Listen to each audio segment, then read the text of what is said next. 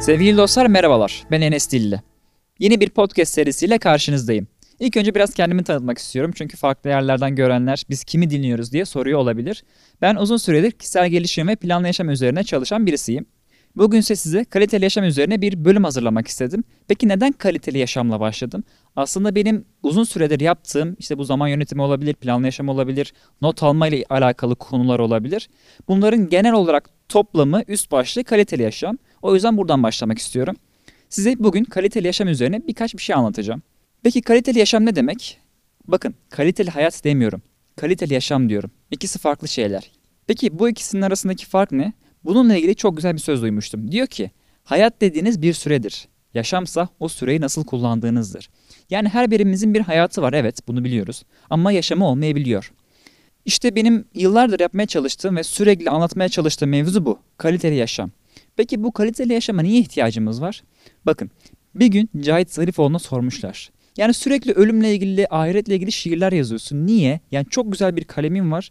Yani sen gidip bu istidadını, bu yeteneğini gidip ahiret üzerine, ölüm üzerine şiirler yazarak geçiriyorsun. Demiş ki eğer iki tane ömrüm olsaydı bu dediğinizi yapabilirdim. Ama benim bir tane ömrüm var ve ne için geldiysem, burada ne için varsam onun için bir şeyler yazmalıyım. Yani ahiret ve ölüm üzerine bir şeyler yazmalıyım. Bana soracak olursanız benim de iki tane ömrüm olsaydı muhtemelen diğer ömrümün bir kısmını gidip dünyevi şeyler yaparak, eğlenerek, hiç çalışmayarak, yatarak geçirebilirdim. Yani demem o ki bizim bir tane ömrümüz var ve bu ömrümüzü kaliteli bir şekilde geçirmeliyiz. Hatta şu an yaşınız kaç bilmiyorum ama benim yaşım 22 mesela. Birazdan bundan anlatacağım. Moral bozmak istemem ama ömür geçiyor ve bitiyor. Bakın ben 22 yaşındayım. Normal şartlarda aa daha çok gençsin diyorlar bana. Ama ben hep geçen 5-6 yılımı farklı şeyler yaparak geçirseydim diye çok hayıflanırım. Fakat keşke demenin kimseye bir faydası olmayacağını göre dersler çıkarıp önümüze bakma taraftarıyım ben. Ben bu konulara nasıl başladım biraz ondan bahsetmek istiyorum. Ben bu konularla ilgilenmeye 20 yaşında başladım. Yani 2 yıl önce ilgilenmeye başladım. 2 yıl aşkın süredir kaliteli yaşam, farkındalık, verimlilik üzerine, planlama üzerine kendimi geliştirmeye ve yaşamımda bunu uygulamaya çalışıyorum. Çünkü benim bir tane ömrüm var ve ben bu ömrümü yatarak, zamanımı boş harcayarak, sosyal medyada keşfete takılarak geçiremem. Aslında düşünüyorum da yani bu şekilde yaşamlar bana hiç mantıklı gelmiyor. Yani akla mantığa sığmıyor. Bir tane ömrüm var ve ben hiçbir amacım olmadan yaşamaya çalışıyorum. Bu pek mantıklı değil. Benim bir hayalim var, bir yaşam amacım var, ulaşmak istediğim bir yer var. Peki kaliteli yaşama nasıl sahip olunur? Yani tamam size anlattım az önce. Ben 20 yaşında buna başladım, bunları yapmaya çalışıyorum. İnsanın yaşam amacı olmalı gibi şeylerden bahsediyorum. Peki kaliteli yaşama nasıl sahip olunur? Yani size az önce anlattığım gibi ben 20 yaşında bunlara başladım, bunları uygulamaya çalışıyorum, bir amacım olmalı vesaire diye bahsediyorum. Peki kaliteli yaşama nasıl sahip olabiliriz? Aslında bunun tek bir yolu yok. Yani size ben bir reçete versem, şunları yapın, işte şu saatte yatın, şu saatte kalkın, şu kitapları okuyun diyemem. Bu biraz sizin ne istediğinize, karakterinize, yaşam tarzınıza göre değişiklik gösteren bir durum. Fakat ortak bir şey demem gerekirse şunu diyebilirim. Yaşam amacı.